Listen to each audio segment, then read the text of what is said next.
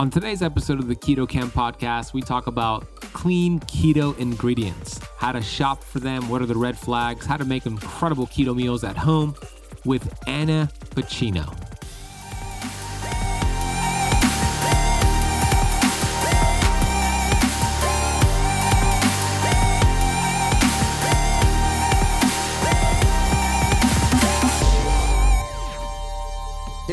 30% of the population who can eat whatever they want, and their outer body shell meat suit doesn't reflect any sort of damage. I don't know about their inner because I can't speak what anybody's blood work is doing or whatever. But and it's like, well, hey, I want to be able to eat that thing. we I we know. understand, we get it. I know you do. You can't. That's just the way it is. Yeah. you can't.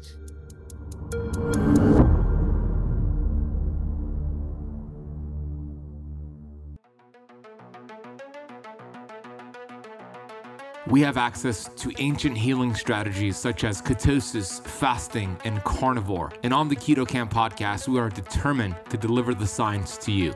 We bring in the thought leaders in this space to have extraordinary conversations so you could apply it and change your life. Your body was built to thrive. Your body is capable of healing as long as you identify the interference and remove it. I believe you are a masterpiece because you are a piece of the master. My name is Ben Azadi. I'm the best selling author of Keto Flex, and I want to thank you for spending part of your day with me.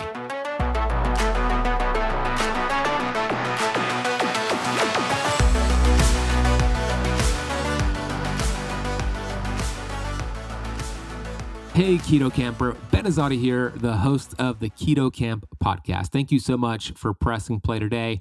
We have a fun, entertaining, hilarious, and informative conversation with Anna Vocino. I've been a huge fan of her work for quite some time. She is a, a woman of many, many talents, which you'll hear about today. She is an original podcaster. She is an original gluten free individual who started doing it before there was a gluten free uh, rage out there. And she's going to share her backstory uh, having symptoms, getting sick, and realizing she had celiac disease that was inherited from her mother, and how she has been gluten free since 2002. She'll share about that. And then we'll get into keto. We'll get into how keto is so popular, which is awesome, but also the drawback is a lot of these companies are taking advantage. And I know you can relate when you see all these keto approved products and you're wondering, but is it actually healthy? So we'll talk about finding the right keto products out there. Uh, when you're shopping at the grocery store, when you are looking for keto approved foods, what are the ingredients you want to avoid? We'll talk about artificial sweeteners, definitely talk about seed oils. We'll talk about her cookbooks. She has two cookbooks, Eat Happy and Eat Happy 2, which has some incredible recipes. She's actually going to share an amazing recipe with you all cassava flour with eggs and um, Parmesan cheese and pork rinds. Oh my gosh, wait until you hear about that recipe. She will share some other recipes out there for you as well. I also asked her the question how do you get your family on board? Like if you have kids or teenagers and you want them to eat clean, what what is the process of doing so? So if you're a if you have a family, you, you want you want to hear that part of the episode. We'll talk about her relationship with uh, Vinny Tortorich, who is an awesome, awesome individual who has a great book, No Sugar, No Grains, and how that changed her life. His podcast is Fitness Confidential, and as a, a co-hosting with him all the time. We'll discuss the benefits of laughing and laughter for health, and how she's actually a stand-up comedian. You can actually watch her and her husband in person. We'll talk about that as well. So sit back, relax. Uh, you're going to laugh a lot and you're going to be really informed with today's episode with Anna Vocino. I can't wait to bring her on. Before I do, I want to take a minute to get to today's Apple Podcast rating and review of the day. This five star review comes from Pastor Lance, titled Raise Your Keto Game to the Next Level. I was a little familiar with the ketogenic diet and was always looking for some new information. When I stumbled upon Ben's podcast, I started listening. It was so helpful and so much useful information because I myself have also struggled with being obese and wanted to find a way to live a healthier lifestyle. I'm so grateful for Ben and Keto Kamp and the information and all the helpful tips, but this podcast provides it all. It is inspiring, motivational, and I also share things that I've learned with others around me. Thank you, Ben. That is so incredible, Pastor Lance.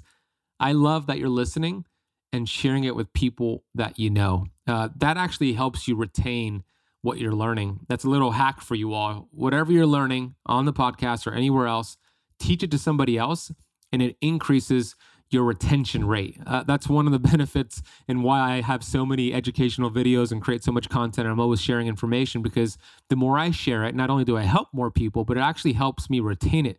So, bravo, Lance. Thank you so much and keep up the good work. If you have not left the Keto Kamp podcast a rating and review on whatever platform you're listening from, please do so. It really, really helps. And maybe I'll read your review on the next episode. All right, let's have a fun conversation with Anna Vocino. Anna Vocino is an actor, a comic, a podcaster, a cookbooker. She has been in the keto space for quite some time. She has some great products that are healthy, healthy ingredients. She has a couple of uh, cookbooks and some new ones coming out as well. She's one of the original gluten free people out there, and she helps people just cut through all the noise when it comes to recipes and ingredients to find a practical approach to eat clean. Her website is annavocino.com. You can find her on Instagram at Anna Vocino. Here is Anna. Hey, Anna, welcome to the Keto Kamp podcast. Well, hello. Thank you for having me. So we have the perfect voice for a podcast because that's actually what you've done for many years, voiceovers, and you have a lot of talents of comedian. You have cookbooks. Uh, you're an educator. It's just uh, I've been. A, I was telling you offline. I've been an admirer of your work for a very long time, and I'm glad we're doing this. So thank you for being here today.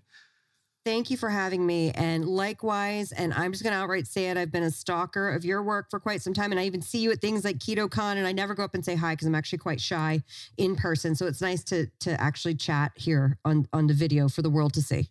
I would love to give you a, big hug in person. Are you going to are you going to the next KetoCon? I don't think so. I don't think so, but I'm sure our paths will cross at I'm some sure point. they we, will. We run around in these same circles.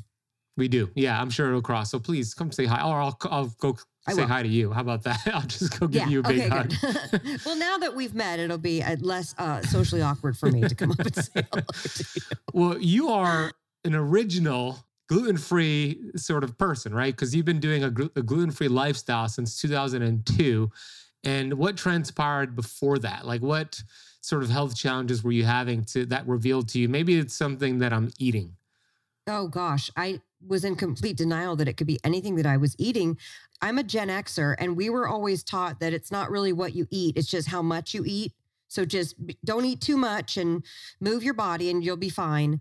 And um, it, we were even taught like I remember the ad campaign for Clearasil in the 80s. They wanted you to use benzoyl peroxide and, and just completely scour your face you know, I remember reading in 17 magazine, it's not what you eat that causes breakouts. It's the fact that you're not washing your face enough. And so w- that's what we believed, you know what I mean? So we that I didn't think that pizza or brownies or anything like that could be the cause of any medical issue that I have, but my mom was really sick and really suffered from a lot of like if you go to celiac.org and you look at all the different crazy symptoms of celiac disease because it does manifest itself in different ways for different people. She had a, a bunch of those uh, terrible depression, skin rashes, brittle bones. And she got to the point where uh, the, the failure to thrive with this woman, and she was 58 at the time, was she had to have blood transfusions every four to six weeks because her body wasn't producing enough blood. And she drank Diet Cokes and ate a ton of sugar and ate whatever and was always really thin. And I was the same way back in the day. And I was a ballerina. So I was just like, well, I'm just going to eat what I want. So a friend of mine who was type 1 diabetic and actually discovered it very late in her life told me, Hey, I'm not eating gluten. I was like, What's that? And she explained it's in wheat. And uh, because she said type 1 diabetics can sometimes develop other autoimmune diseases, celiac being one of them. And I'm so glad that she said that because my mom was being tested for everything. I said, Test for this thing that Jenny told me about. And sure enough, it was that. And my mom called me and she said, You need to be tested because it's hereditary. And I don't take after my mom at all. I look like my dad. I'm a very Italian. Like I got the whole thing going on. And I was like, I don't have that. and I have it. Oh my gosh. Joke's on me. Yeah. I have celiac. So that that was it. And so it wasn't very much like a, oh, I'm sick. I need to figure this out because I was 28 when I was diagnosed in 2002. When you're 28, you have the capacity to power through a lot. Just much like how your hangovers are easier when you're younger, your your celiac or your illnesses, my allergies is like, oh, I guess this is what we have. We're just going to have asthma and respiratory issues and digestive issues, and it's just going to be what it is. but you power through it. And I had a two year old at the time. So it was like, you just power through and, and you deal. And it wasn't until the, the only, I'm not even gonna say there's a cure because it's an autoimmune. You never cure autoimmune, you just got to manage it. The only management strategy is to not have gluten. And so I cut it out and went through the temper tantrum phase, and a lot of things felt better. But then I slowly started putting on weight. and part of that was my body healing itself because I apparently hadn't digested a nutrient for my entire life, or at least. So when the villi and the small intestines get flattened because of the autoimmune, you don't absorb any nutrients because that's where it, all the magic happens of, of gut absorption, right? not not for me. So I had a DEXA scan, and at age 28, I had osteopenia, which doesn't get better. You can't improve it. You can only hope that you don't develop osteoporosis. Very young age to do that. Um, Uh, you know, very anemic, and I'm sure other. Uh, I've since tested for other malabsorption issues, and I do I do have an issue with my gut not absorbing nutrients that well. So part of it was that I started eating and healing my body and then part of it was that I was determined to make delicious gluten free things because what was currently on the market in 2002 was trash. And I was like, I'm going to make yummy stuff like whoopie pies and red velvet, this, that, and the other thing, and a, a, a gluten free donut. Lord willing. I never actually figured that one out. There's, there's no such thing as a good gluten free donut. Sorry. Actually, no, the Doughnut Plant in New York City makes the one gluten free donut that I've had that's decent. Oh, really? Well, have you um have you heard there's also a company called Fossil Fuel Donuts. It's the only gluten free oh, donut. I have heard of them. People love them. And I They're haven't great. had that one yet. Yeah. Okay. I'm gonna have to try it when I'm gonna do a little splurge. Um, so now I don't eat carbs very often, so I wouldn't even have the donut very often. However, back then I was making everything and blogging about it and blogging also food blogging was a great way in, in between jobs the entertainment industry because you kind of got to wait for the phone to ring you audition your butt off and then you got to wait for the phone to ring to get a job so it's a great way to, to kind of take control and put some content out there then I just kind of was slowly putting on weight. And then in 2012, when I met Vinny Tortorich and he convinced me to produce his podcast and be his co-host, that's when I first heard about low carb through him, through his NSNG, no sugars, no grains. And I was like, this guy seems crazy. I tried Atkins in the 90s, it sucked. And when I tried Atkins in the 90s, I was eating, I like had such a sugar craving that I was sitting in the Publix parking lot in Atlanta eating sugar free jello in the car because I had never like tried to not have sugar. and I was like 20, 19 or 20. You know what I mean? So I was like, whatever. But his was a real food approach to eating low carb. And it really kind of resonated with me. And I was like, well, I don't have anything to lose, but some extra weight. So let's try it. And, and I was tired of the habit of, and back then I was still working on camera where you would just crash diet or whatever before the audition or before the thing that you're going to shoot. And Thank God for voiceover because you don't really have to do that. True. but yeah, so that's kind of how it all came about. And then I repurposed everything that I was doing for low carb, launched the cookbooks, launched the food company. And now here we are 11 years later. And it's a totally different focus and it's a lot of things. Yeah, and now you know gluten free is, is, a buzzword, and gluten free doesn't necessarily mean it's healthy because, as you know, a lot of companies are just riding the bandwagon. Same thing with keto. Just because it's keto friendly doesn't mean it's health friendly. But you know, you were doing this before you could go to the grocery store and see things that uh, you know said clearly gluten free. You had to figure that out on your own and kind of make your own foods. Was that a challenge for you? You know, without having that uh, availability at the supermarket. Well, it's more challenging if you're trying to do gluten free but still eat grains. If you're trying to replicate stuff that's gluten has this magical property of, of elasticity that works really well in baking, which is why pizza crusts have that they're crispy but also chewy. And sorry i don't mean to trigger anybody who's low carb right now missing pizza. I have i have recipes for you by the way. Yeah you do yeah. but like the, but you know it, there's certain qualities in gluten that are really hard to replicate. So if you're baking gluten free it's very complicated and it's pain in the butt. And luckily some very smart people have come out with different flour blends that work. Because here's the thing even though i'm low carb you're low carb. We're mostly that slant. I don't want there to not be options for people to not be like, I, I don't want little kids who have celiac to not be able to ever have a cupcake. You know what I mean? So I'm glad that these companies have come out. I'm glad that there's innovation in food. You just got to read the labels and be really careful. But yes, back then there was nothing. I went to Whole Foods in Pasadena um, right after I was diagnosed, and they did have a little tiny gluten free section, like in the back, and it was really dusty. And they had Pamela's cookies, and then they had this one other brand of cookies that was seventeen dollars, and it was a. I'm telling you, it was a pouch that was like it was like three inches by five inches pouch of little cookies, and it was seventeen dollars. And this is two thousand two dollars, not like today's like fiat currency that's been devalued. Like that was a lot of money back then.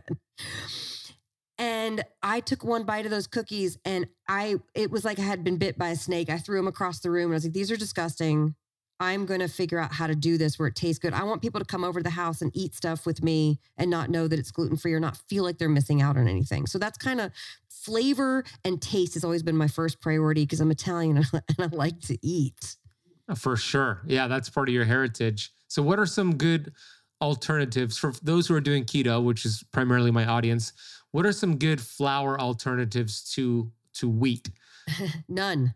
The answer is none. So no flour. I, I, well, let me clarify that by saying you were talking about everything being labeled gluten free or keto. You do have to read labels. You do have to be really careful. I call it right now. It's the keto explosion at the grocery store. I just did the winter fancy food show in Vegas for my sauce and spice company, and seeing the number of products that are keto friendly, certified keto, and all, all of this stuff, which is all fine and good. And I know that companies are going to capitalize on keywords that are popular right now that audiences are looking for. But n- there's no amount of convincing that you can tell me that a bread that has wheat flour or vital wheat gluten in it is keto. Those are two different things. So Agreed. just know Agreed. what yeah. you're getting.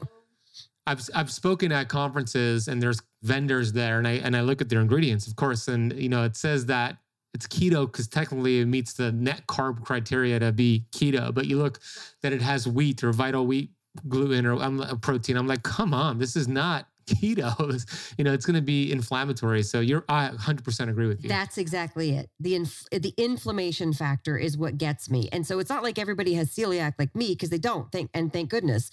But a, a lot of folks who come to keto and come to low carb are because the carbohydrates and the grains that they're eating are very inflammatory for their system and they need to calm it down. But then they go and find a keto cracker that has the gluten and then they wonder why they still feel sick or their stomach hurts or they're all of a sudden they wake up and the the hands hurt and the knuckles hurt and the ankles hurt and, and that's probably why.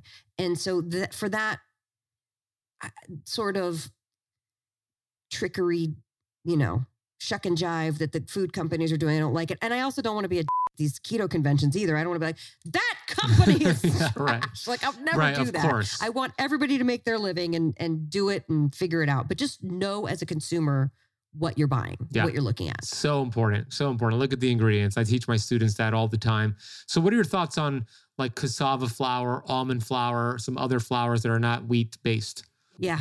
Okay, so there's a number of applications that you can use any of these non-grain flours. Some of them are starchier than others. The cassava, the tapioca.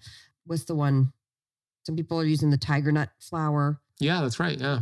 And then you get more to the uh, the nuts, the actual nut flours, like the almond flour. Some people are using walnut. Um, what's it called? Hazelnut flours. And then you get into we'll screw it. Let's just go to pork rinds and crush those up and use those. So, depending on the application that you're using them, for example, if I'm making a chicken parm, which by the way, you will never, you might find a gluten free chicken parm at a specific gluten free restaurant. There are some in New York City and some in Seattle. And th- so you will find that, but you will never find a low carb slash keto chicken parm at any restaurant, at least in the US. You have to make it at home. Luckily, it's really easy easy to make. So I personally enjoy either coating things with almond flour. You can still do the egg wash and do the almond flour. If that's still too high carb or you want to focus on carnivore, you can coat the chicken in crushed up pork rinds and do an egg wash. Just make sure you season everything, fry it up in the pan, then you put it in the casserole dish and pour the, the sauce or the cheese or whatever, however you're doing it.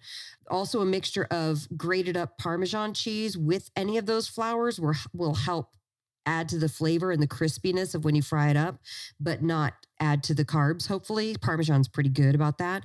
But it, it all kind of depends on personal preference and what you like. Pork rinds, I hate the smell of, just hate, hate, hate. I won't eat pork rinds regular, but I love them crushed up into things. Like the pork rind pizza crust is insane because it smells to me so insane. And then you cook it and it tastes so good. You would never know that there's pork rinds in there. Wow, I haven't tried that. Is that in your one of your books? That's in my second book. It's I also keep all of my pizza crust recipes for free up at my site because I feel like that's one of the first things that people miss when they go low carb. And I'm like, I got you, boo. I got you. Which is an annavocino.com, right? AnnaVocino.com. Yeah. Yeah. Mhm. Yeah, well, well, I got to try that pork rind pizza crust. sounds amazing. When you're feeling like you want the pizza, it, it's great. And uh, the other issue I see in the keto space with these companies making keto approved foods, they might not have the wheat, but they have a lot of almond flour. And for some people that should be fine, but a lot of people they they don't do well with the anti the oxalates in it. So having something like pork rinds is a great solution to the oxalate issue. The oxalate thing I'm hearing more and more about. And, uh, you know, there's a friend of mine with kidney stones. And I said, Hey, I heard about this thing. And she was like, No. And I was like, I know. Ah, yeah. But there's I things know. you can do. I mean, listen, for me, I understand the temper tantrum is real. And having gone through it now a couple of times because they, you can't have gluten. And back before I was diagnosed with celiac, I remember eating, remember Trader Joe's has, uh, well, I remember that they used, they still have them. I just haven't eaten them in 20 years. They have these cookies called Joe-Joe's, which are basically their equivalent No, of I don't know. I don't really go to Trader And Joe's. you- yeah. No, you don't know either because you don't eat it either. So I was eating a sleeve of these things, like just, and I remember saying to my husband, you know, it would take a medical condition, like a doctor would have to tell me to stop eating these cookies. That's dangerous. You guys, I know.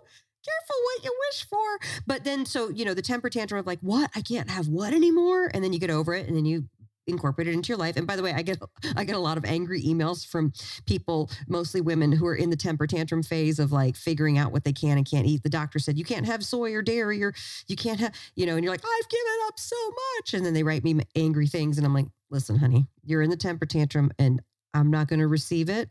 But I'm going to give you back love and I'm going to give you back solutions and I'm going to give you back, you're going to get through this because I did. Yeah. That's it's it's wonderful to have those options because a lot of people they might get into those temper tantrums and then they're like, what's the use? There's nothing I can eat. And that's not true. You have developed two recipe books and your website has a blog that gives you the solution. So it's so amazing to have that. I, I have hundreds of free recipes on my site. I have another, I have a third cookbook coming out. I'm considering putting out a cookbook before the third cookbook. comes- So it'll actually be, you know what I mean? Like I, I cannot stop writing recipes because I want to make sure I love that. everybody's making dinner. Yeah, Yeah. the whole the whole oxalate issue, anti-nutrient issue. I do feel good when I do carnivore, and I, I- just got off 30 days of carnivore. I did it for January, but the way that I see it is, it's really more of a leaky gut digestive issue than it is an anti-nutrient issue. So maybe short term, remove them, work on the gut, and then bring them back in. That's not to say we should bring back gluten. I'm not saying that, but I'm saying anti-nutrients, oxalates like almonds, et cetera, different nuts. You might get your your digestive system healthy enough to a point where you could have it and actually not get some of the those symptoms most people get. That that is my view on it. It's more of a digestive issue than just staying away from it forever. Well, and it's also okay to take breaks from things and cycle on and off things. We were sitting in a restaurant on our anniversary on Sunday night, my husband and I, and I'm looking at everybody sitting in this restaurant. We're at a steakhouse, and I was like, "Isn't it funny that we just we drive someplace and then we sit down and we have other people bring us food? Like it's so weird because our ancestors just have to run and go get the food and kill the things." and dress it and truss it and all the things. But we're just we drive somewhere and sit there, and then it's just all this food is brought to us. Like we, it's great, obviously, but it's also like, hold on, take a breath.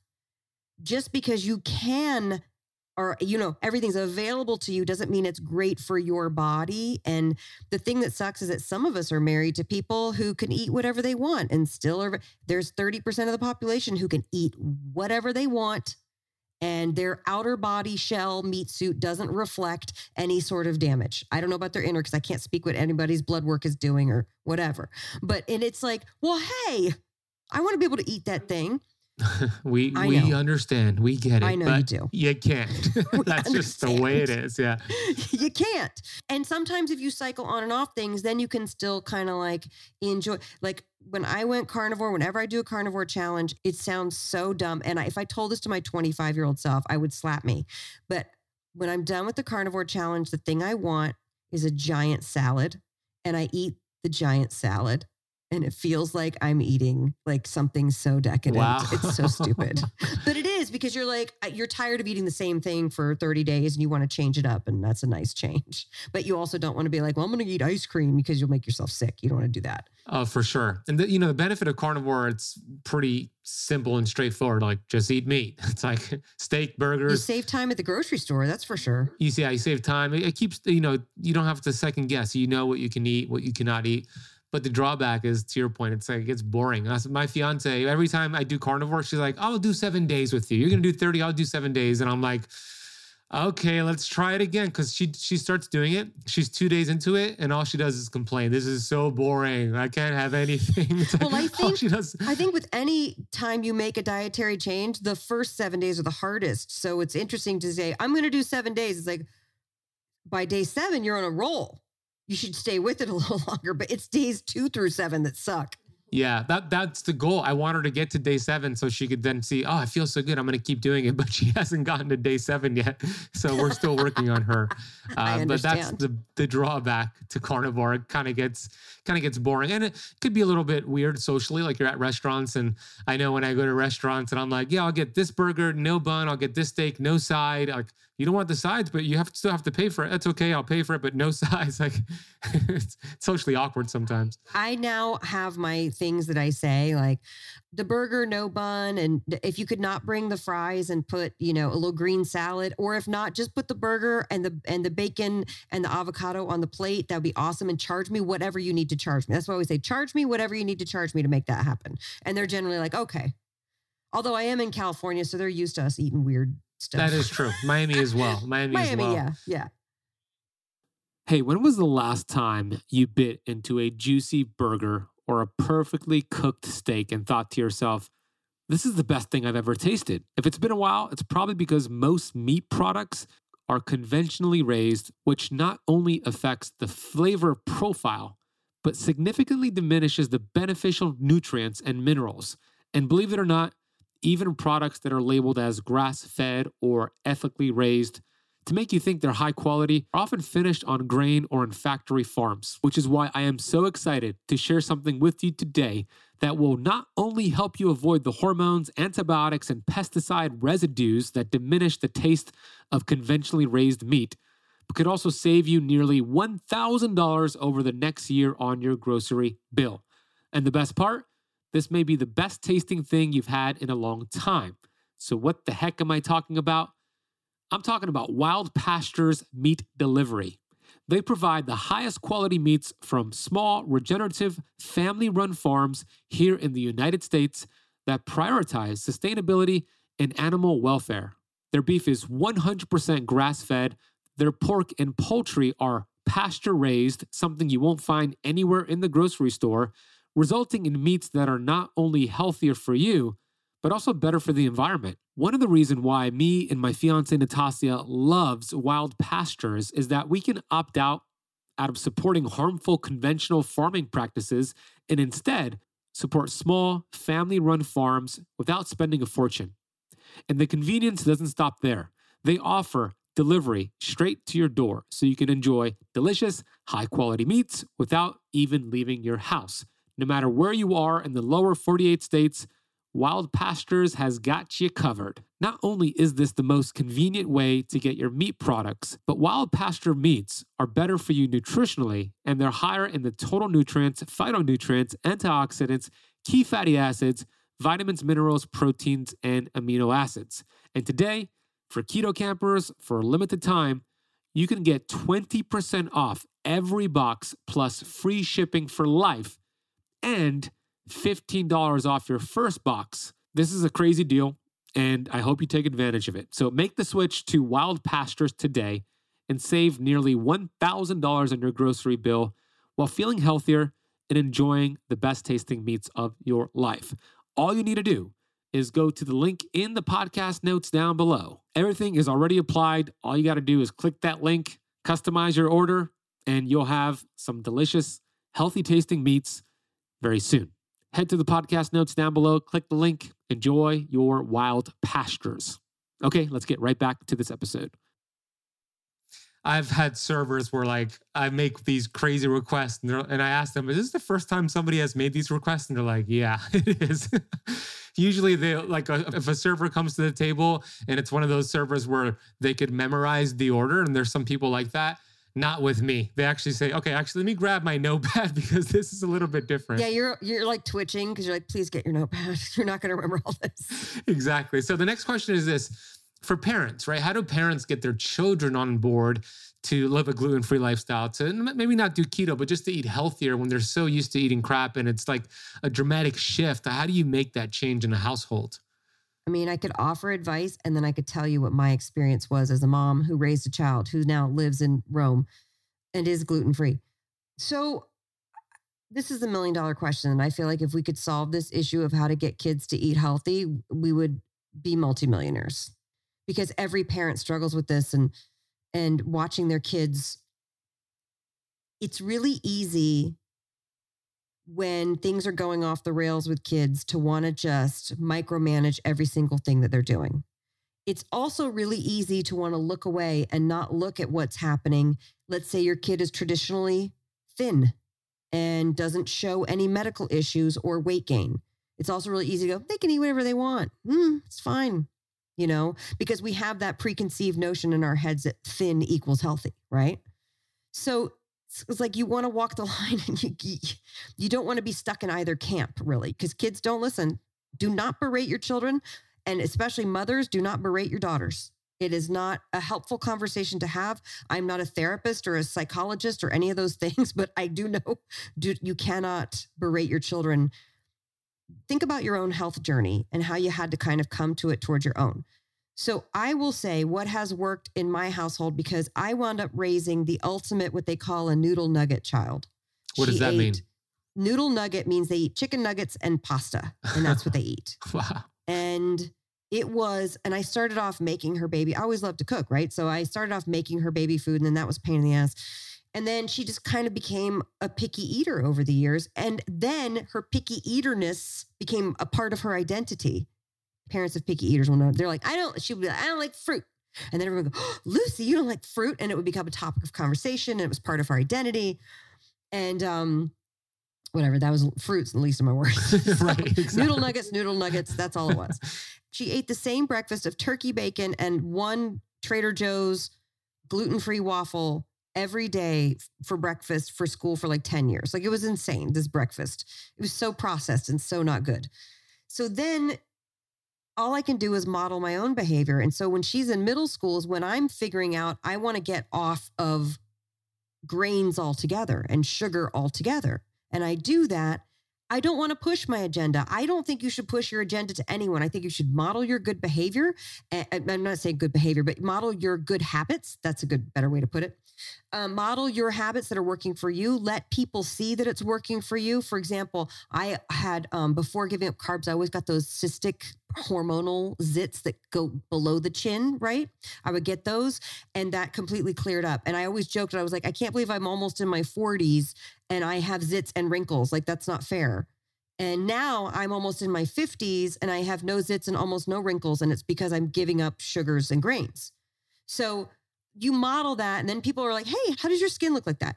Hey, how did you lose weight? Hey, and let the people come ask the questions. Your kids will see you. Don't bring home the junk. You don't have to necessarily buy it. I always say to my daughter, you have the whole rest of your life to make your own decisions when you're out there in the world. But when you're here at home, we're going to eat this food.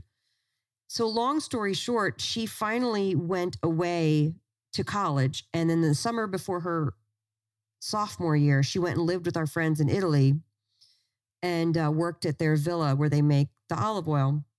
And they have a huge, like, villa VRBO situation. So she worked in hospitality doing that learned Italian. Great summer experience for any child. And what she wound up doing was basically getting shamed for her American palate.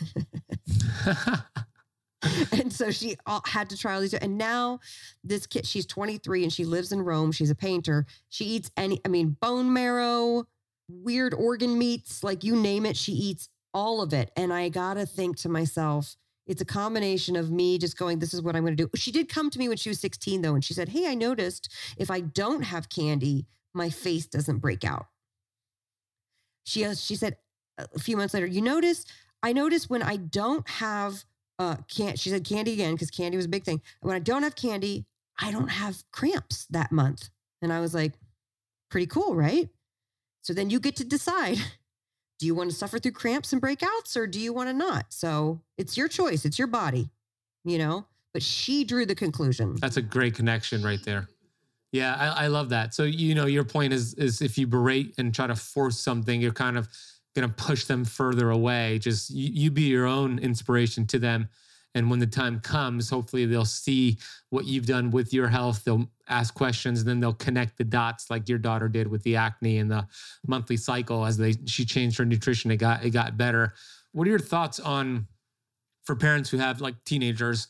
making simple switch swaps at the grocery store. So instead of getting like the Doritos or the Lay's or whatever chips they were getting before, they got something like Lesser Evil. They got something like Simple Mills, getting healthier swaps to put that in the pantry. What do you think about that? I think it's great if you're not trying to keep under a certain carb count for kids, which listen, keto's not for everybody. It might not necessarily be for kids. You guys have to decide for yourselves and your family. I mean, obviously, if there's a medical condition, epilepsy, there's a strong reason to do keto, of course. But like, first of all, I would start with like, can we make cheese crisps at home? Like, for example, when I make cheese crisps with my dill ranch seasoning, it tastes just like a cool ranch Dorito. So if we really want a crispy, fun thing, why don't we do that? Why don't we model that behavior in the kitchen of like, hey, these are some life skills you're going to need because you're going to need to feed yourself and eventually you'll probably have a family whether you're a male or female or whatever in between. You're going to have other people in your life that you're going to want to know how to feed. Feeding is loving and you're going to want to know these skills.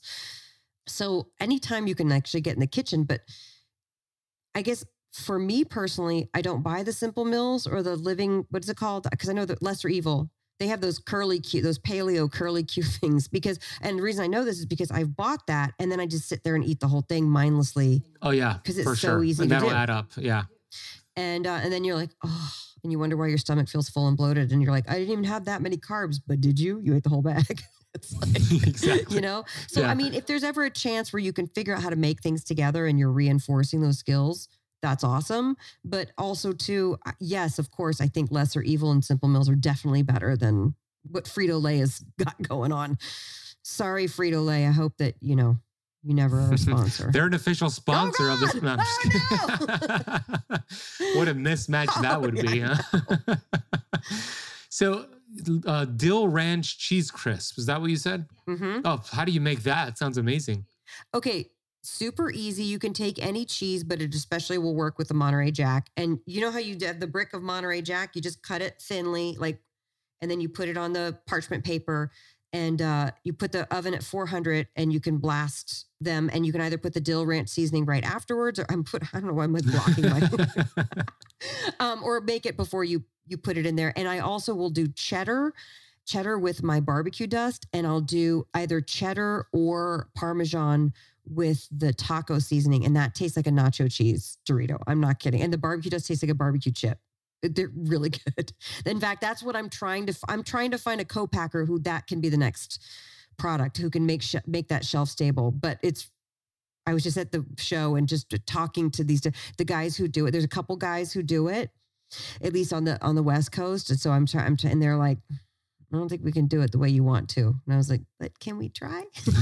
but we'll see. I'm gonna. I'm determined to find somebody who can do it. that would be super cool. I hope you do. That sounds amazing. Where can we find that recipe? It's not. I mean, it's just. It's not a really printed because it's just cheese melted Pretty with some, simple, right? Yeah, it's and you don't basic, have to buy my spices. You can make a spice blends, whatever you have. Just make sure you read read the labels because the spice blends they yeah, put a lot no of crap seed in oils, those. no. Yeah, they put Yeah, thickeners, cornstarch, brown rice hulls, anti-caking agents, anti-slip agents, all that stuff. Yeah. So yeah, let's talk about that. What are the things that we want to avoid, right? So you, you mentioned a few, but could you mention like maybe um a little bit of a list that we could write down, like carrageenan and maybe some other things that we want to be aware of? carrageenan or carrageenan? I don't know how to say that word. I, I don't know. Either way, we want to avoid it. I think. so I mean, and it's hard because a lot of times I'm I'm trying to be dairy free, and you know, you still want to have a little like creamer in your coffee, and that's a lost cause, you guys, for dairy free. Here's my solution for that, because pretty much any almond milk, oat milk, rice milk, any of those things, Macadamia nut milk. uh, Yeah. almond, yeah, almond milk is just almond water. Let's be honest. You just soak almonds. It's, actually more water than almond, I think. It right? is, and but what they have to do to make it milk-like is put the gums and the oils and the The emulsifiers, in there. Yeah. It's not, it's not great. It's not great, and they don't even taste that great. You guys, let's be honest. I like things that taste good. By the way, that's why I don't ever. I personally don't do the sugar substitutes, the artificial sweeteners. When I'm going to make a dessert, I make a dessert. Um, I just make it with the least amount of sugar possible to make the thing work. Because I just I'm a huge believer in the homemade thing, but I can't tolerate any sweeteners that are not So when you say like the least amount of sugar, you mean like coming from like banana or honey or where, where's the source? Sure. Okay. sugar is it. sugar, but yeah, so uh, coconut sugar, cane sugar, honey, Got date it. syrup, coconut nectar, which is hard to find these days. Um, I think the one company that made it stopped making it. Shark Tank idea. There's somebody out there. wants to make yeah, there you go. Maybe that's your Um, next thing too. But but I know a lot of people like the sugar substitute, so I'm not shaming that. I'm just saying for me, I can't tolerate it. It gives me an upset stomach. I just full stop can't eat it. So yeah, I, I don't. For me, I do. I do well with like monk fruit and stevia in small amounts. people but do, I know yeah. some. Yeah, some people don't like it. My fiance thinks it's too sweet, so she doesn't like it. monk fruit's better. Stevia to me is still like, come on, what are we doing here? But but whatever. Yeah. Okay, so so you were asking about stuff to look for Yeah, red flags. red exactly. flags. So the gums, obviously the seed oils. We talk a lot about that. My husband today we were on a walk and he goes, "People should talk about that seed oils are bad for you." I'm like, "We are. we're it's literally- a thing, hubby. We are talking about that. Like that's not." He's like, "You know what? um, soybean oil, canola oil, sunflower, safflower, cottonseed, grapeseed. yeah, What corn. are the ones I'm rice missing? bran. Corn oil." Yeah. Those are the big, the Italians call it lampante. That means lamp oil. You burn it, you do not eat it. I didn't know that. Wow. Yeah. Yeah. I like So- that. Think about how the process is when you make those oils. It goes through like 25 different chemical processes with deodorizers and, uh, you know, sanitizers. And they, Yeah, they try to, heat. they have to put chemicals in to make it kill you less. Like, yeah. you know And what I to mean? remove the smell, the rancidity smell too. Yeah. It's rancid, it's flabby, it's deodorized, it's and then olive oil is you take an olive and you press it. That's it. That's it. So, but then of course they cut the olive oils at the stores. So don't just again, I'm coming back to this whole idea lately where it's like you just have to know your food producers. You have to know where Yeah. your food comes from. That's going to be the next revolution. And there's a lot of good companies out there trying to revolutionize this stuff. But if you're going to buy the same old stuff that's really cheap from the same old producers, you, you're not going to get what you want out of that. It's going to have some stuff, some bastardization. So things to look out for. So we talked about the gums and the thing. I would look out for, uh, for example, in spice mixes, what I learned from making, I had to go through several co-packers until I could find a guy who got that, you know, I'm the no sugars, no grains lady. So we're not going to add any sugar. We're not going to add any cornstarch to thicken it. In the 90s, we would have Taco Tuesday, right? And you'd buy the the packet, the individual packet of Ortega or El Paso, or uh, now I think Yeah, Taco Bell does exactly what you know I what I used to use. Yep. Yeah. And so you and you do the packet and the directions were, you know, heat your ground beef up and then drain the fat off, put it back into the pan, put your Ortega on there and then put a quarter of a cup of water on there and stir it up and then you make your taco meat. And I was like, why do we do that? Why don't we just leave the fat in there and use that as the emulsifier and the thickener for the taco seasoning? Well, now the taco seasoning has all sorts of things in it to make it thicker, to make it more voluminous. You know what I mean? All the all the stuff, and then of course to sweeten. So the first fancy food show I did, I talked to this woman from Croatia who's bringing a truffle products and oils to the U.S. market, and she said she was told by a number of food manufacturers, you better add sugar to all this stuff if you're going to even think about getting in the American market. Because that nobody will buy your stuff if if it doesn't have sugar added. And I was like, no, don't add sugar. Don't do it. Don't do it. Is that And- because and they want to make it addictive? Is that the purpose? they think that Americans have a sweeter palate, which we do because now so much sugar is added that people are addicted to sugar that it's it's you know the snake eating the tail situation. So you really want to look for that stuff. So I got in an argument with my compliance lady. So there's there's um, humorless people that you can hire who read your labels to make sure you're FDA compliant, and we, you and I, Ben, are in the business of telling people how to read food labels. So it's really funny to talk to these people. One of her arguments with me is I wanted to write on the taco seasoning, no sugar added. or no added sugar. Doesn't matter the wording, it means the same thing. And she said, You can't put that on there. And I said, But we didn't add sugar. And she says, You can only put that on something that inherently has sugar in it. And I said, I agree. I agree with you. Taco seasoning shouldn't inherently have sugar in it. But please Google, go to walmart.com or target.com and Google taco seasoning. I love how I use Google for search at another website's engine, but search for taco seasoning and look at the top five selling, and four out of five of them have sugar, grains, or fillers in them. So that's why it's important for me to distinguish in the marketplace that mine is no sugar. It's just the spices in there. And we went back and forth about it. And then ultimately I got my way on that. I didn't get my way on some other things, but you know, it's a give and take. yes. I love that you did that. It's, it's so important. You know, the vegetable oil thing. So when I go to restaurants, you probably do the same thing. I tell the server that I'm allergic to these oils. Like when you say, when you say you're allergic, That's they pay attention. Yeah. That's bold But- though. I have so enough it is food bold. allergies that I can't even, I can't, I'm too much of a pain in the butt. I can't do it. So I make, I, I tell them I'm allergic. Me and my fiance are allergic. Can you use a healthier oil? But I do that, and I know it's bold. Not most people are willing to do that. So what I what I developed, Anna, you're gonna love this.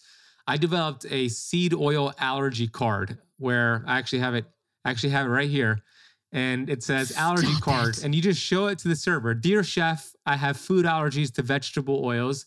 In order for me to avoid an allergic reaction, I must avoid, and then it has the eight bad oils in red X's. Please swap it for the alternatives. And then it says, please make sure the approved alternatives are not cut with the allergic options. Thank you for keeping me safe. So people could just show it now to their server. I am gobsmacked. That's incredible. And for those listening and watching, you get it, you can get it for free if you just go to seedoilcard.com. Like download it, put it on your phone or print it out and just makes it simple so you don't have to actually make the request. Just say, here's what I'm allergic to. And it goes a long way. Those oils are so inflammatory. It's estimated that the half-life of these bad fats, linoleic acid, is about two years, meaning if you remove it today, after two years will still be in your body fat. So you want to do the best you can with avoiding them. Tell your husband I have this card too. I think he'll like that as well. Oh my God. I can't. I'm going to tell my functional medicine doctor. She's going to go nuts over that. She's going to love that. yeah, tell her. Tell her uh, the website is seedoilcard.com. So Seed if she I'm- wants to I'm check it out. Yeah. writing this down. This is, that's, that's awesome. Hold on. yeah, you got to make it simple for people It's because important, you guys. yeah, It's important. so important. Right? Stop your stop your car. Pull over on the streets. Yeah, pull over. The- Seed oil card singular. uh, singular seedoilcard.com and I, if i it. when i see you the next time i'll give you a whole bunch of like the actual printed ones in the meantime you 'em just out. get the pdf and then you could save it as an image on your yeah you could save it as an image on your phone and then just show your phone to the the server So that's one thing that we're not going to be able to change probably in at least my lifetime. You're younger than I am. It's up to your generation. But I feel like I don't think we're going to get seed oils out of restaurants in the States anytime soon, unless something drastic happens because they're so cheap and so affordable.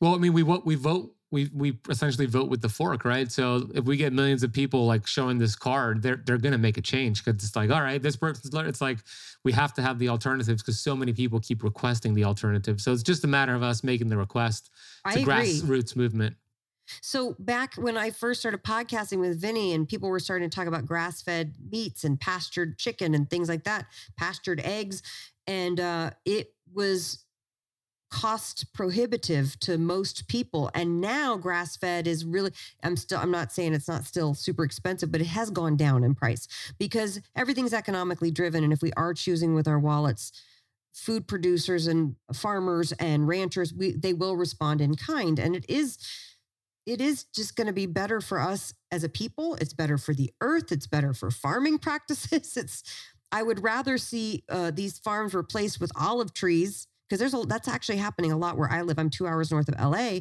so we're in the middle of wine country, but also olive oil country because they're making a lot of olive oils now because they're figuring out well, we can take out these um, almond orchards and walnut orchards that are taking so much resources and they're actually switching them over to olive That's for awesome. olive oil. I know it's interesting to see how, but again, if the market wasn't there, they wouldn't be able to do it. Right, exactly. Yeah. So yeah, it's a good point with the grass-fed beef. You know, it was a demand and now it's readily available and it's not necessarily cheap, but it is available and you can get it pretty much anywhere. Yeah. So yeah, that's what it takes. It's just a matter of us requesting it. I know I do my part. I know you do your part. Now we just have to all do our parts. If you watch any of my videos on social media, you always see me with glasses on. And I always get the question, "Hey, why are you wearing those glasses?" These are called blue light blocking glasses, and I wear them to protect my brain and my focus. You see, we are bombarded with stimulation, especially with junk light from your computer screen, your phone, fluorescent lights, and the brain has to filter that out. These glasses, what they do is they filter out those lights for you so your brain does not have to do the work. I equate this to having a web browser open with 100 tabs if you had 100 tabs open on your computer, that computer is going to run slow.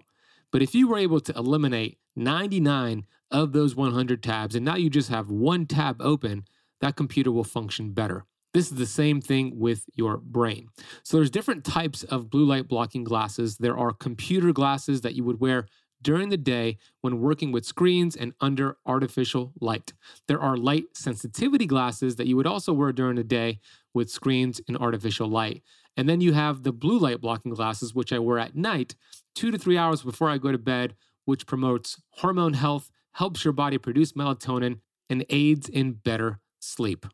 My go to is from Bon Charge. They have the science to back it up. They look super cool. The glasses come in non prescription, prescription, and reading options. Glasses for every need. BonCharge also has other amazing products such as low blue light bulbs red light therapy devices, EMF slash 5G protection, and 100% blackout sleep mask that I take with me when I travel all the time. The greatest thing about them, all backed up by science. They gave Keto Kamp podcast listeners a 15% off coupon code. All you need to do is head over to boncharge.com slash Keto Kamp and use the coupon code Keto Kamp at checkout. No space in between to get 15% off your entire order. We'll drop that link down below along with the coupon code. Go check them out and let's get back to this episode. When we launched the sauce company, so and I and the, the irony is not lost on me that I sell pasta sauces and I don't even eat pasta.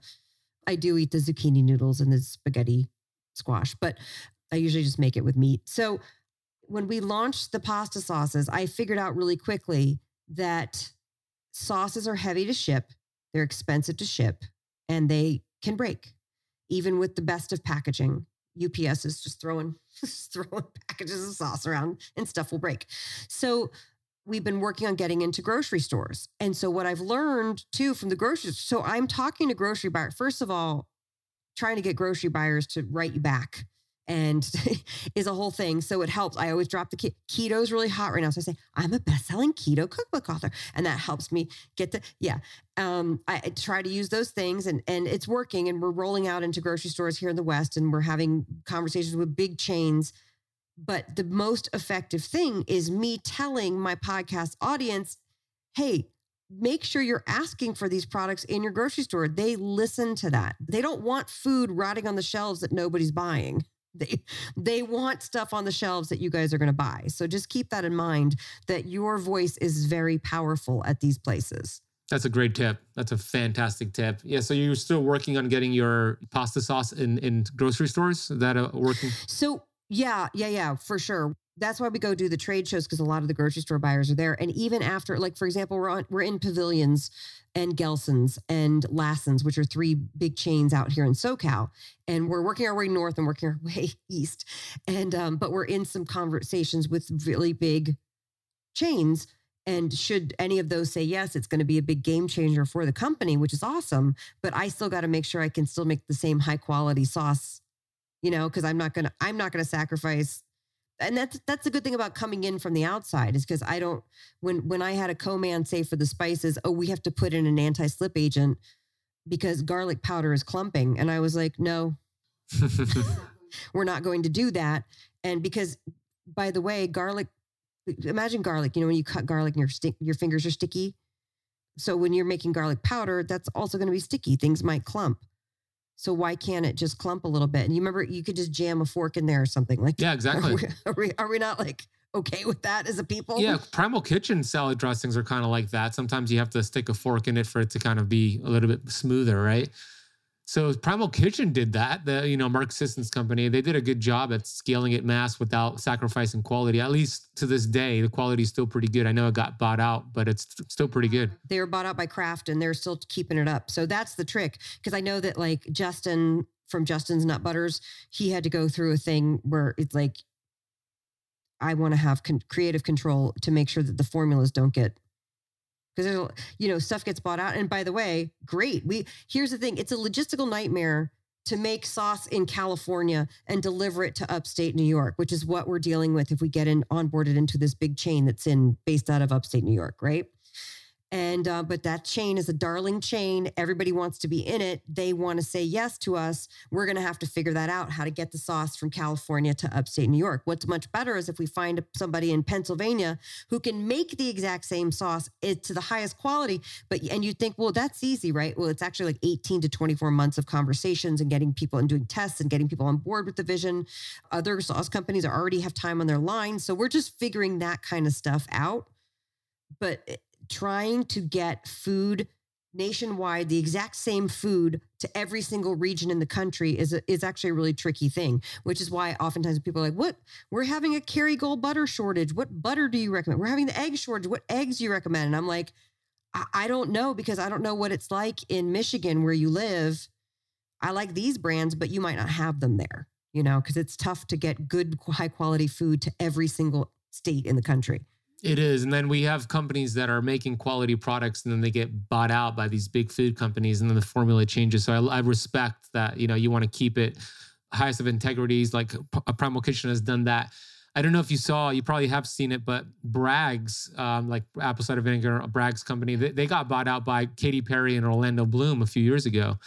So did I don't really. Yeah, That's they awesome. did. so, um, I, but that makes me wonder if the quality has changed because I haven't done my research on them. So I haven't just, either. I yeah. didn't know that. I would like to see. I will say one of my biggest pasta sauce competitors, who is a darling, they have been bought out twice by giant companies, and every time, in order to scale up, they've had to change their tomato supply. And you know, it is interesting to see what's going on because I'm like, yeah, I know, I know how it works, but I also know, I also know that if we can scale, we can get our price down. You know what I mean? Because right now we're at that at that point where it's it's considered super premium. That's what Yeah. they call it. We're in the super premium category. yeah, Because as much as I would like to sell, uh, you know, a jar of pasta sauce for six ninety nine to everybody, it's just it isn't possible. It would. It's got to, yeah, It's totally. Not even, not, not even going to happen. But the spices, the spices are a lot easier to because you're basically just assembling powdered spices, and it's all organic and no stuff in it. But it's a challenge to figure out how to do it. I'm rambling. yeah, I can't even imagine the logistical things going on there. So thank you for doing all that. I hope it reaches Miami sometime soon. I hope it does too. It is my goal to. I, we're in talks with somebody who would get it into Miami grocery stores, and I Oh, just cool. really, you know, it takes about a year to have these conversations, and then after they say yes, then you have about six months to get it made and get it on the shelves. So And can somebody like just go online and order it and get it shipped to them? Or yes, yeah, oh of they course, can. Yeah, you can go to eathappykitchen.com. Absolutely, eathappykitchen.com. Eathappykitchen.com. It's a great name. Yes, thank so you for the plug. yeah, there you go. Eathappykitchen.com. I want to I want to finish the conversation with the importance of laughter, right? I mean, you're a comedian, you're super funny. Like being intentional with laughing and enjoying yourself. What are the benefits of laughter with our health and all the things that we're doing? Oh my gosh. Isn't laughter everything? I mean, other than sex, don't we want laughter? Like we want those things the most. Not at the same time though. Well, that's true. Now that I think about it, I don't think my husband would like it if I was all time. Listen, I my mom suffered from horrible depression. I have had, you know, more than a few times with bad depression. Everyone in my family is on an antidepressant. So I have it coming at me from all sides, from all sides of the family. So I understand and and also to being a comedian and being a performer and actually an introvert on my time off, I am very, what should I say, prone to darkness.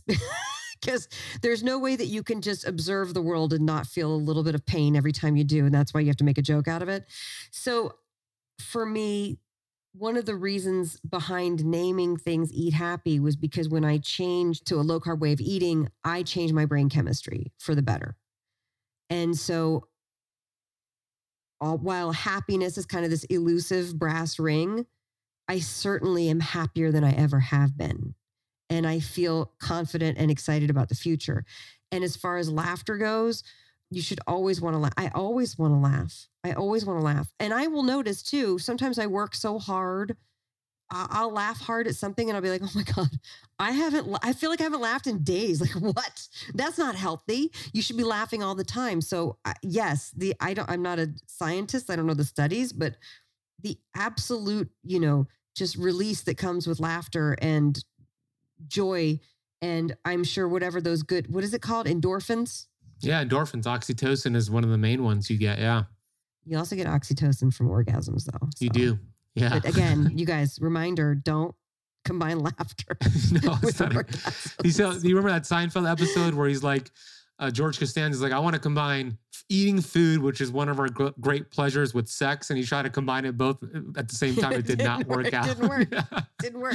No, it doesn't work. It doesn't work. But yes, laughter. You should be looking for it. Surround yourself with the people who make you feel great you know, I hate that cut out the toxic people thing, but you could certainly draw boundaries with the people who you maybe don't have the boundaries with. I'm a fan of personal responsibility in the sense that, like, you're toxic. I don't like saying you're toxic. I like saying, I need to draw some boundaries in order for me to have a healthier relationship with this person or to figure out how to phase out the relationship with the person. So I take responsibility for my part in it. You know what I'm saying? Totally. Yeah. Yeah. Totally. That's so respectful and smart to do that, right? It's like you want to protect your environment, protect your energy without blaming people and casting negativity to people. Just protect your space and set boundaries. And sometimes you do have to cut people out of your life if they're not willing to accept the boundaries that you are stating. And that's just part and of it. But you do is, become your environment. Painful. You're, yeah. And your environment determines your thoughts. Your thoughts determine your actions. Your actions determine your results, right? So it all goes back to what is your environment? Who is your in, your in your environment? What are you feeding yourself with your environment? So great great tip there. Laugh watch funny movies watch a comedian on netflix go watch anna. Are you you're not doing any more stand-up are you? We we are. We just did a show in santa barbara last oh, that's week. so i don't cool. know uh, my schedule's up at uh, whenever we do shows i'll put my schedule up at annavocino.com yeah yeah. Okay so if you're in california southern california uh, is that primarily where you're doing your shows? Yes, yes, yeah. and uh, sometimes in New York, but I'll always put it up. My husband and I have been doing a dual act about marriage, so he's also a stand-up. And um, by the way, if you're just don't get married if you're two comics. They're so dumb. Don't marry another. If you're a comic, marry somebody who's not in the business. Like it's just it's going to make your life easier. Just a little word of advice, and then you'll go marry who you want to marry anyway. Um, but no, we've been doing a dual act on marriage for uh, since right before a pandemic. We were touring, and uh, when our daughter left the house, we kind of started writing jokes in a he he said she said sort of format because we would punch each other's jokes up anyway. So then we were like, well, what if we just got up there? I know this is weird, but what if we just got up there at the same time? And it actually worked really well. And hopefully, if you come see us, you'll either feel great about your relationship, or maybe you'll identify. Maybe maybe you'll get mad at each other. I don't know, but we talk about it all. We we bear it all out there, and it's fun. It's very fun. That's super cool. So does your website have the updates on where you're speaking? Yeah, always. Yeah. Okay. Mm-hmm. Awesome. We'll, we'll put the, you'll put your website down below. Last question. Actually, before I get to the last question, you have two books and you're writing a third, maybe a fourth. First one came out in 2016 called Eat Happy. And then you have the latest one, Eat Happy 2. Uh, actually, T O O. T O O. Um, so you, play on words. Where's the best place to get those books? Uh, there's a, a little bookshop called Amazon that still sells them. And uh, barnes and noble is another one. And then i think most people you know it's interesting. I like a hardcover cookbook but a lot of people are buying them on the kindle now and i have the pdfs since i own the rights to it. I have the pdfs at eathappykitchen.com if you want to get them there. So i want i want recipes available to people. I also have a substack newsletter which is kind of where i put all of my new my newly published recipes since that second cookbook and um, I have finished Eat Happy Low Carb Italian. So that's it at the now. I decided to traditionally publish that one. So that one's at the publisher, but I'm sure, as you know, it's going to take forever. So that's why I'm like Do I write? Do I put out another book? Something else in between. yeah. they're- to take so long. Like it's like, what is taking so long? Yeah, yeah, totally. That's awesome. So we'll put links for all of that down below. The final question is I talk a lot about gratitude and I call it vitamin G because it's such a powerful I know, and I love that.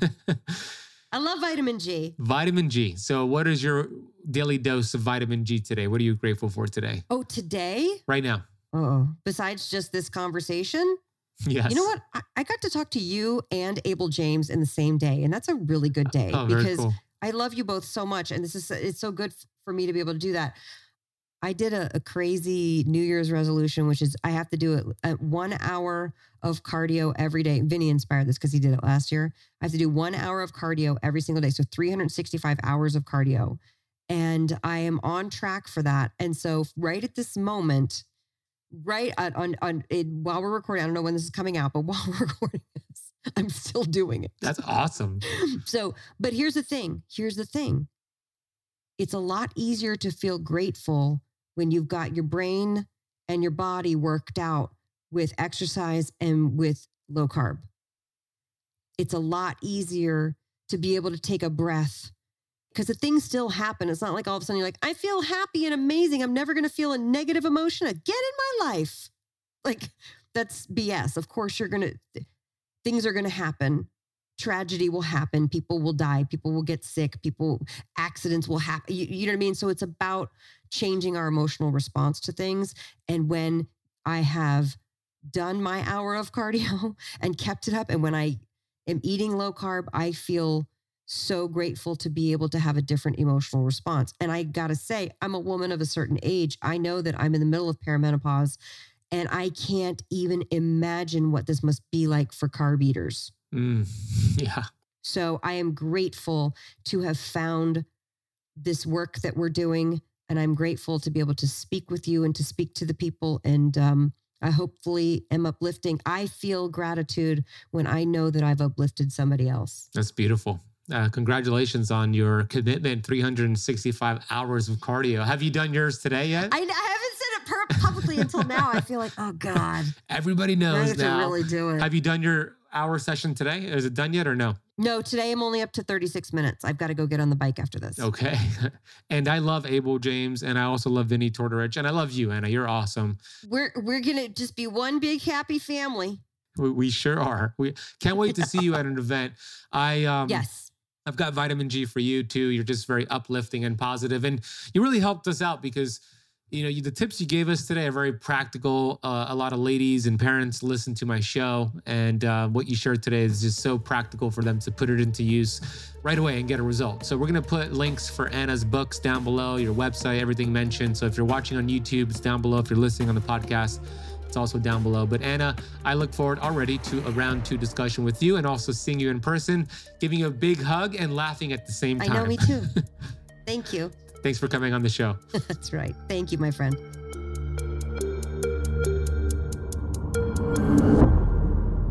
Well, there you have it. I told you you were going to have some fun today with uh, Anna and myself. She is just so much fun to speak with.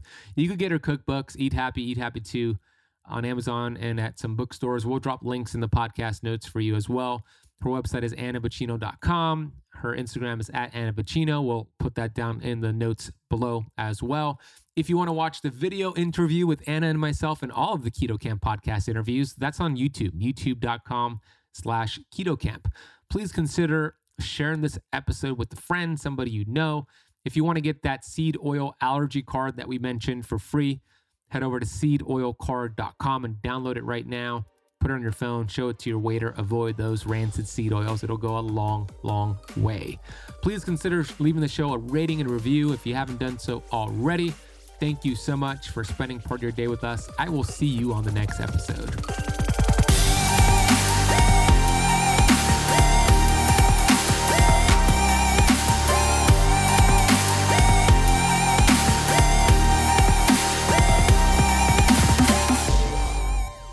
This podcast is for information purposes only. Statements and views expressed on this podcast are not medical advice.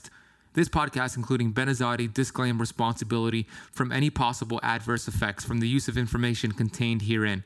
Opinions of guests are their own, and this podcast does not accept responsibility of statements made by guests. This podcast does not make any representations or warranties about guest qualifications or credibility. Individuals on this podcast may have a direct or non direct interest in products or services referred to herein. If you think you have a medical problem, consult a licensed physician.